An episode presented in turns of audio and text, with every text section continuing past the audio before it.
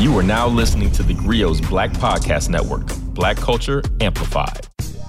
Hello, I'm Maiysha Kai, host of the Grio's Writing Black podcast. In West African tradition, to be a griot is to be a storyteller, one who carries and communicates the experiences and legacies of a people. As the Grio's lifestyle editor, I've always been fascinated by how we tell our stories. That's why we launched Writing Black to explore the myriad ways Black writers craft stories and communicate our experiences. Thank you for joining us. Here's an excerpt from this week's guest. The first mistake you made was in trying to reason with it. Do you hear us? You attempted to understand the source, hear the beat, find the rhythm for something that sprang from chaos. Never, never look into the heart of that which has no heart to speak of. Foolish. You sought the nature of something that occurred by accident, so has no nature at all.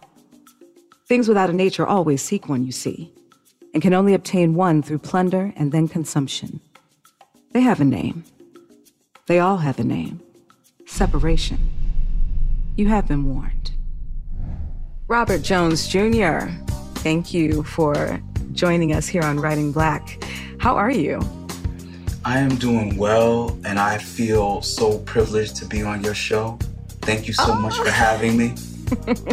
well, it's such a treat for us as well. Um, you know, this is a new podcast for the Grio, uh, where we're really talking to writers about the craft of writing, about what inspires them, and especially what it means to be writing while black. So, you know, I couldn't think of anybody better to kind of, you know, dig into this with than you, actually. You know, your book, The Prophets, uh, was an instant bestseller when it came out last year, and uh, now it's out in paperback, so people can enjoy it. They can take it to the beach this summer. They can take it wherever they want to go. It's phenomenal, and is also in in the year and change since it uh, debuted become a National Book Award finalist, in addition to any number of other accolades and et cetera. It's an, an acclaim, just so much acclaim. Pages and pages of it. has it has it all settled in for you yet? Are you are you has it has it settled in your soul yet? What you have accomplished here? You know what? No. Um, it's it feels like it's happening to some guy named Robert Jones Jr. over there, and I'm watching it happen. It does. I have not yet internalized it, and I'm wondering how much of that has to do with being black in this country because you know how hard it is sometimes for black people to receive and accept joy we're always waiting for the other shoe to drop because it's um, our joy is always so fleeting because of mm. whatever is going on in the in the culture so mm. i don't let myself hold on to joy very long and i know that's terrible but so when the good things happen to the book, I feel it for a split second and then I'm back to the worries. And I gotta. I mean, that's that. how we arm ourselves, right? Isn't that kind of how we protect ourselves by never yes. leaning too too eh, never leaning too much into the triumphs unless they, you know, unless they go away quickly. And I think, you know, I, I, mean, oddly, well, not so oddly, since you wrote it. I mean, this is also the dichotomy that you are exploring in the prophets. You know, this idea of this incredible intense love, you know, love for community, love for another human being, um, even love of self, and trying to figure out if that can exist in, in mm. a place that is determined to make you nothing, right? right. Um, can we talk about that for a minute? Like how how how are you trying to balance the scales there in in terms of writing the prophets? You know, when I took up the endeavor of saying, okay, I'm going to write a book about a black queer couple in a time period I had never seen them in. And this time period is going to be antebellum slavery. I had to say to myself, what's going to counterbalance this idea that slavery was the defining feature of our ancestors? And the only answer for me was love that is where I found that I could give um, these enslaved characters dimension, humanity, life that was defined separate from the degradation. I didn't want to shy away from the fact that this was a very dehumanizing uh, period and that slavery is a horrific enterprise. But I also didn't want that to be the trait that I attached to these characters. I wanted to find the human in them because in so many stories you find that slavery is the thing that makes the mm-hmm. enslaved that animates the enslaved i wanted them to be animated by other things like laughter and getting their hair braided by their best friend and love mm-hmm. um, well i mean you know listen the book is arresting it does it deserves every accolade it's gotten it's it even returning to it a year after the fact i was like you know you're finding new things and that's always a joy when you're reading a book to like find new things and be like oh i hadn't really thought of it like that. Um, you named this book the prophets um, and you've given i think every single character if i mean if not most of them a biblical name Yes. And I really want to talk about that because you know we have um, we have the Bible as scripture, we have the Bible as text, right? you know, right. depending on who you are and what you believe, or maybe you believe both, right? Um, so, what was the impetus for you to kind of ride that theme through this novel? Well, I knew that if I was going to tackle black queerness during the antebellum slavery period that I was going to have to address the elephant in the room, which is how did we, as enslaved Africans removed from our home and put into this new place to work as beasts, learn to look at queerness or transgenderness or what have you as something ugly and sinful? And all of the research pointed to a, a, before time in Africa or a pre colonial time in Africa in which that was not the case, where queerness and transgenderness, or those the things that we call queerness and transgenderness now, had a place in those um, pre colonial societies. Um, and not like a, a separate place, but a, a place in the community. It was not considered something wrong or sinful or bad. It was just considered a normal part of the human experience until European colonization and Christian missionary work. Mm-hmm. So I had to pointedly say Christianity is the start of homophobia or transphobia. And I had to show the ways in which um, these Europeans used Christianity to divorce us from our um, our histories and our traditions and our culture and our understandings and our languages and our names. Mm-hmm. And one of the first acts that um, uh, an enslaver would do is snatch away your given name at birth and give you a Christian name to exert a, a, kind of power over you, to say whatever you were before ends now, and your, de- your, your dehumanization begins with this name. And so that is why I had to look at Christianity from a critical point of view. Yeah. Um, and I think we should. I mean, I, I think we should look at everything with a critical point of view. Um, you even named, you know, your your white characters biblical names. I was like, oh, this is interesting.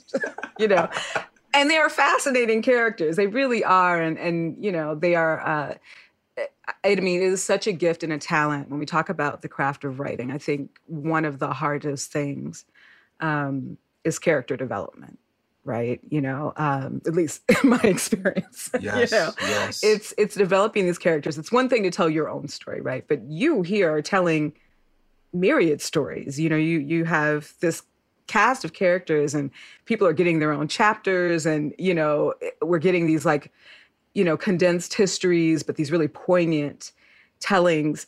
Um, I, I, I have a feeling I know the reason why, but I want to know the how of it all. I actually started writing the prophets, or what became the prophets, from the point of view of one character.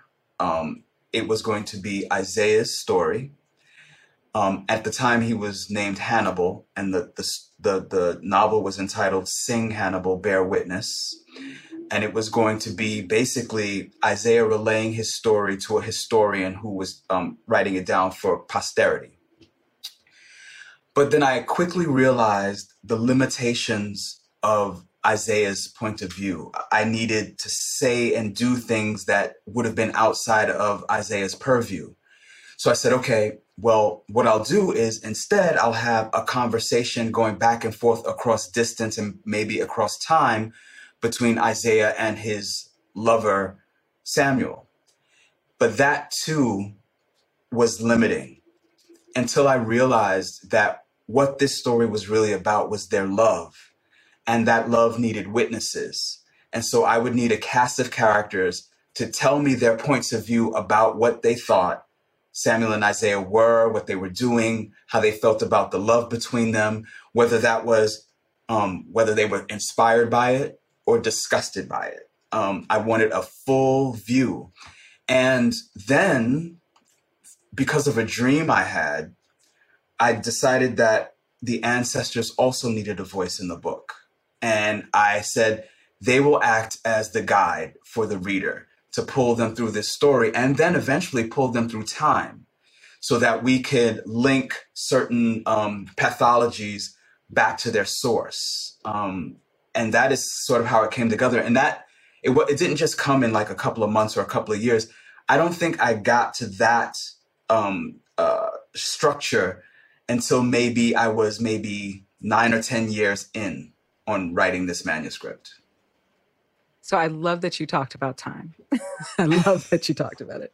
You know, because I, I, think whatever kind of writing you do, I was having this conversation with somebody the other day, and, and they were talking. We were talking about songwriting, uh, which is something I've done a lot of. Oh, and, oh wow! You know, um, you know, I, I was just saying offhandedly. I was like, yeah, I have songs that have taken minutes to write and i have songs that have taken years mm. to write and you know with the prophets i mean it's it's obvious like the the tremendous amount of research like actual you know actual factual things that you had to kind of excavate to create this fictional world. Yes. Um when did this uh, when did this what was the genesis of this project?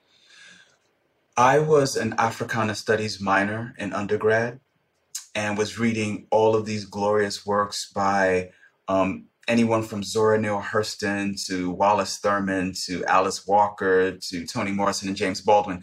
And I was just overwhelmed by the brilliance, but was made starkly aware of the absence or um, the minimization of Black queer figures, particularly prior to the Harlem Renaissance.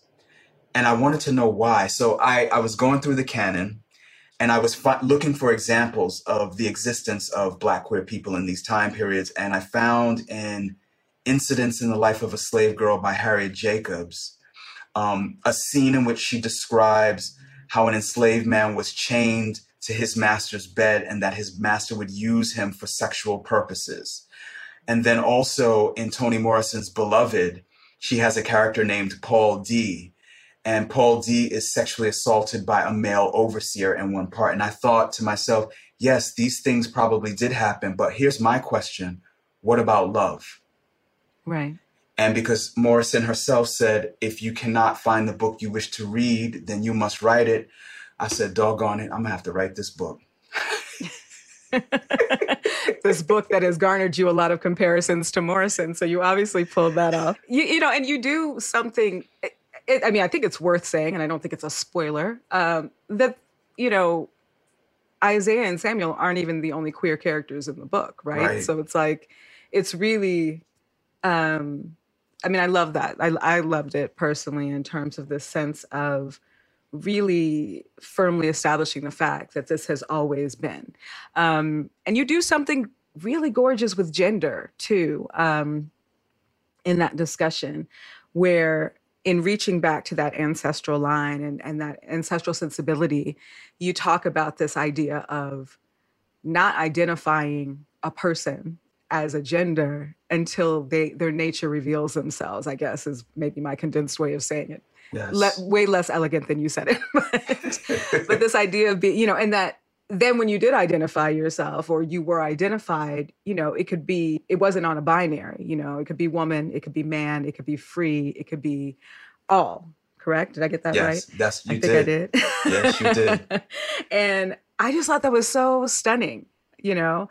Um, was that something that you conceptualize for yourself as like an ideal that you would love to see us accomplish? I mean, I would, but uh, or was it something that you read and, and picked up and just really wanted to bring back into our present day consciousness?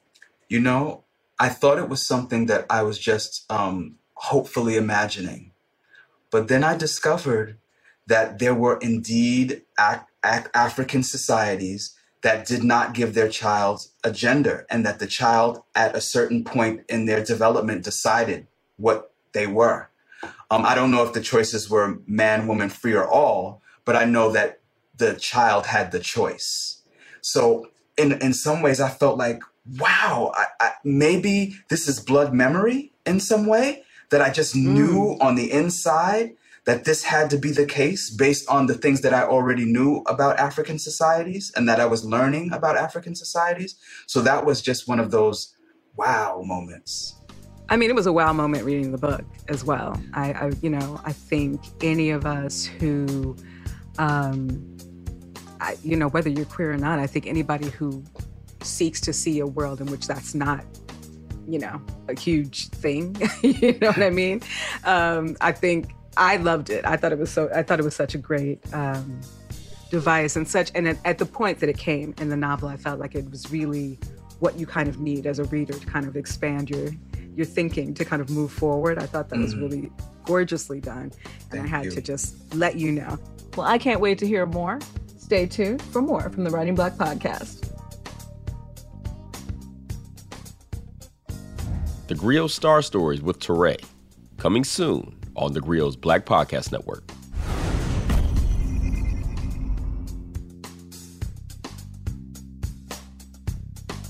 Welcome back to the Writing Black podcast. So, you were writing this book for over a decade. Um, in that same time, uh, you had a very popular uh, online presence as Son of Baldwin. You are wearing a Baldwin t shirt as we speak. So, and I know that's how I came to first know you. In fact, I'm going to be perfectly honest.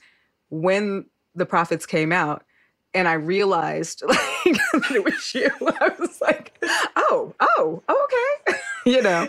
Um, and a lot of people have leveraged. I mean, obviously, there's a lot of people who have leveraged, you know, their social media identities into bigger things. You know, like have garnered book deals from their social media presence. Is that what happened with you, or were these two separate things? Um, they were two separate things as far as um how I got my book deal, um, mm-hmm. which really didn't matter to um, my agent or really my publisher. Um, and they thought maybe afterwards that um, I would have this large platform and I can then promote the book to this large platform and but what what the industry is discovering is that um, large platforms on social media don't translate to book sales um, mm. because your audience is used to free content. And then if you are trying to now pitch them something to buy, they, they're kind of skeptical and they're like, oh, you know, I don't, I don't want to do this. So we're, we're not, they're not seeing the correlation that they thought they would see. So really it, it's separate. Um, and I, I like that it's separate because the the stuff that I do on Son of Baldwin, while it does inform and help develop my craft as a writer, is different and, and it requires a different part of my brain than when I'm. Robert Jones Jr., the author, writing these fictional stories and trying to imagine these lives and make them feel as authentic as possible. I I mean, yeah. Because I mean, social media isn't authentic. That's the weirdest part, right? That's the irony of social media. like it's right. kind of like, you know, where it's it's a it's a another performance platform. You know, like mm. we are performing our emotions, we are performing our lives for, right. You know, the enjoyment or scrutiny or empathy or whatever it is we're we're trying to achieve of others. Yes. Um, and you. Uh, well, on, on Freedom Day, otherwise known as Juneteenth, you kind of made a bid for, I, I'm, I took it as a bid for your own freedom, and you made the announcement that the beloved son of Baldwin would be no more. Um, and, you know, there is an essay online, people can read it, but I would love to hear from you personally.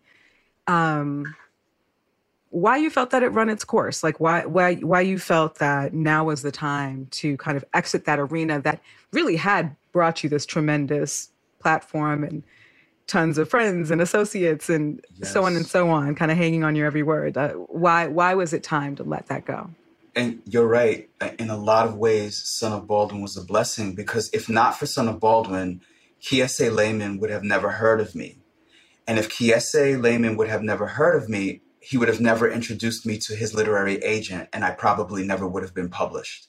Kiese Laymon is the first person to give me um, my first publishing job. I, I published an essay um, on Gawker through Kiese. Um, so, in many ways, it was a blessing, not just personally, but just being able to have the kinds of discussions I was having.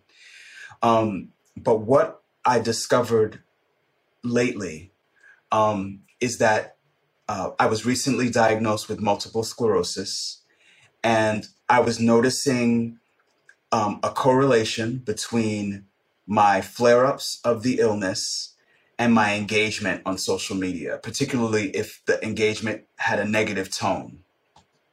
So I said, okay, I, I got to really pay attention to my health if I want to be around. And second, I began to notice the ways in which social media has been co opted by the 1%, by the right, conservatives, GOP, um, to be used in ways that are oppressive and dangerous. Mm-hmm. And I'm I started to realize this is not the transformative space, or at least it's not transformative in the way that I had hoped like I thought it was going to be in the beginning when we were seeing, you know, this galvanization of um, these forces of people who were trying to do away with oppression and um, uh, make the world a legitimately better and freer and more equitable place. Mm-hmm. Now um, we have the Elon Musks and the Mark Zuckerbergs, these billionaires set to be trillionaires, on the ways they've coded these systems to focus on the negative and focus on the divisive and profit from it. I mean, um, I think we can all agree Trump would not have become president without social media, right? Come on. Come on, I mean, somebody. You got The Apprentice. You, I mean, The Apprentice is one thing, but like, you know, social media was, that was a social media driven campaign. Oh, yes, it was. So are you doing away with all social media? Are you just saying like, I'm on a social media free diet, or are you doing away with this particular platform, which attracts so many people, both positive and seriously negative? I am doing away with social media entirely. Like even my okay. non Son of Baldwin personal Robert Jones accounts, I'm getting rid of it completely so that I could focus with all of my capacity on perfecting the art form. I want to be the best writer I could possibly be, and social media was interfering with that. Well, listen, I totally support your bid to be an analog boy in a digital world. I love it. I think, listen, I think we could all do with more of that. I say that as a fellow writer who's like, yeah, I don't do that enough. I watch way too much TV. I'm, you know, I'm on social media too much. I'm so much more interested in everybody else's stories, right? Um, so, what are you working on? I am working on the second novel. Um, is really not much I can say about it yet, but okay. I can tell you that it takes place in Brooklyn um, and probably during the early to mid 90s. Mm. Um, and there's some, that was really a golden time. I was there. Me too.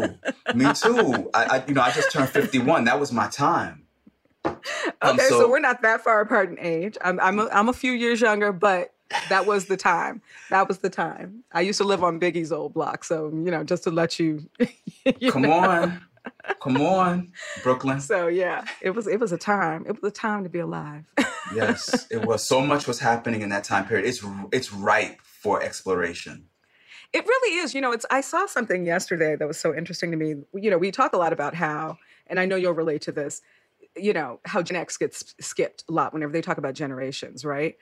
And yet Gen X is the genesis for so much other stuff that happens now. You know, uh, you know, everybody from who your faves are. You know, it's like Jay Z is Gen X, right? You know, um, yes. Um, Jennifer Lopez is Gen X. you know, all these kind of mm. people who are still stars are Gen Xers. And then you know, when you talk about you know, Elon Musk, if you if you if that's how you get down, you know, guys, you know, but I, like this generation is it's quiet and it's small, but it was intensely productive. And I think like, you know, somebody made the point that 9/11 overshadowed a lot of the really dramatic events of the 90s. There were some Mm, really serious things, including, you know, obviously the first bombing of the World Trade Center, but like, right.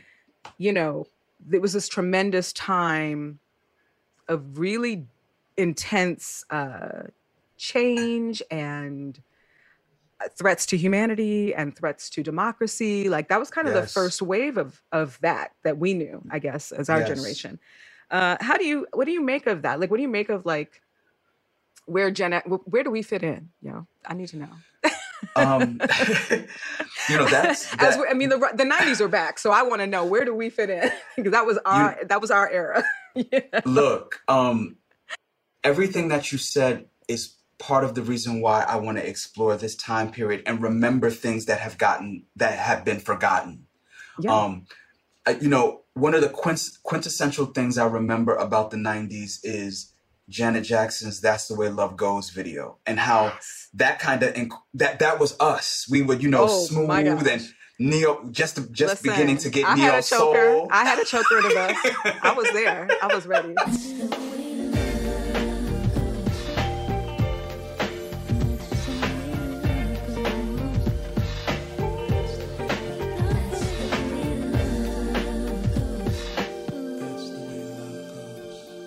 Go, back to that video because one of her backup dancers is Jennifer It's Lopez. J Lo. I know. I know. Come on, that like that video says so much about what who we were, and then we Mhm. gave birth to D'Angelo and Yes. Erykah Badu. Jill Scott. All yes. The roots.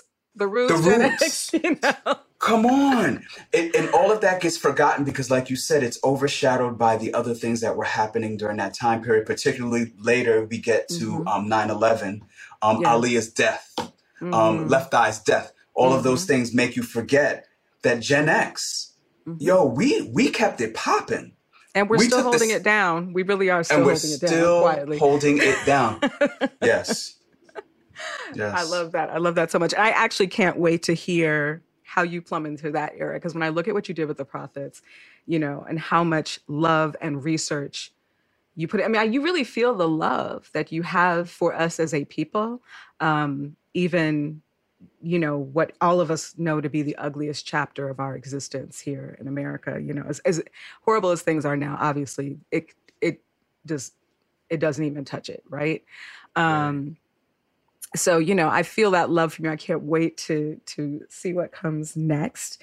Um, any takeaways we should take? You know, the Prophets out now on on paperback in paperback rather. Um, yeah. and as more people are picking up, I hope, and handing it out, what do you hope people are taking from this incredible first novel of yours? Oh my! I hope um, that, like you alluded to, that the people who read this feel the intense love that that I have in particular for Black communities, Black people all over the the diaspora, um, and maybe and hope that some someone internalizes that love and passes it on. That is that is my greatest hope. All right.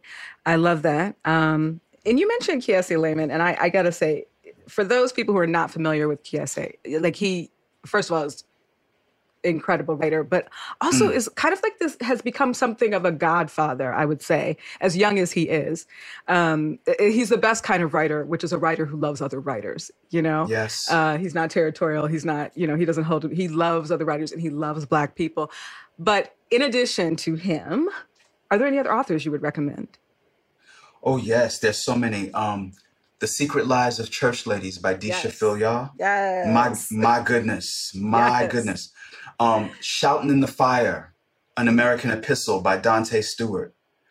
The Final Revival of Opal and Nev Dawnie by Walton, yes. Dawnie Walton. That's right. My goodness, that that that was my favorite book of 2021. it was I, I just definitely one of my favorites. I, I I adored it. Um, and then of course Kiese Laymon's Long Division, like his Mhm. work is fantastic. Oh, and one more, Patriarchal Blues by Oh, um, Patriarchy Blues by Frederick Joseph. That's a good list. I love it. And Thank I you. adore you. And I, I will not be seeing you in the social media street. So I'm going to make sure to get your email so I can harass you in other ways. Yes, I, I will. I will gladly give you my information. But thank you so much for joining us on Writing Black and helping to kick this podcast off right. Um, you are one of many incredible voices that we'll be featuring here. And I am just so thrilled that you came and blessed us with your just your your presence is just you're so lovely to be around. Thank you, Robert. Thank you, Maiysha. It's such a pleasure. To, I'm so glad you have this show. Thank you so much for doing this work. Thank you. So here we are at the part of the episode that I tend to favor, which is my favorites. You know, we were talking this week with uh, Robert Jones Jr., who is one of my favorite writers right now. I just think, um, and, and it has been for a while. Son of Baldwin. If you haven't checked it out, check out the archives. He did some of the most um, provocative, incisive discussions of the last few years. And whether or not you always agree isn't really the point. The point is that somebody was willing to have those discussions in a way that was not intended to do anything other than make us think. And unfortunately, there's a rarity of that these days. You know, The Prophets is a remarkable, remarkable novel for many reasons, groundbreaking. But I do not want to leave out another novel that is also another historical uh, fiction novel that came out uh, last year called The Sweetness of Water. Uh, this is part of Oprah's book club, just like Robert's, um, 2021. And this is by Nathan Harris, who, uh, another incredible writer. This is another book that touches on a theme that we're not always so familiar with, which is the era of Reconstruction in the United States. Like we talk a lot about uh, the period of enslavement, um, we talk about the civil rights movement. you know, we even talk about black arts. You know, Black Panthers. But the era of Reconstruction is one that I think is largely untouched and misunderstood. Maybe I'm wrong there, but Nathan does something um, really gorgeous here. Uh, his his use of language is gorgeous. Uh, hopefully, we'll have him on the podcast to discuss. But the sweetness of water. Um, is a really, I think, pertinent discussion about how you had freely, your newly freed people navigating um, a, a white, a still white dominated world. And uh, I loved it. I hope you'll love it. And check it out. Thank you so much for joining us for another episode of Writing Black. As always, you can find us on the Grio app or wherever you find your podcasts.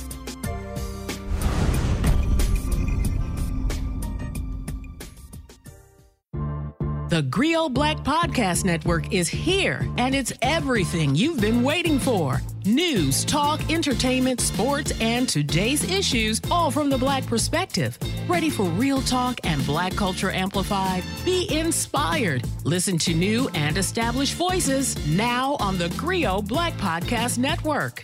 Listen today on the Grio mobile app and tune in everywhere great podcasts are heard.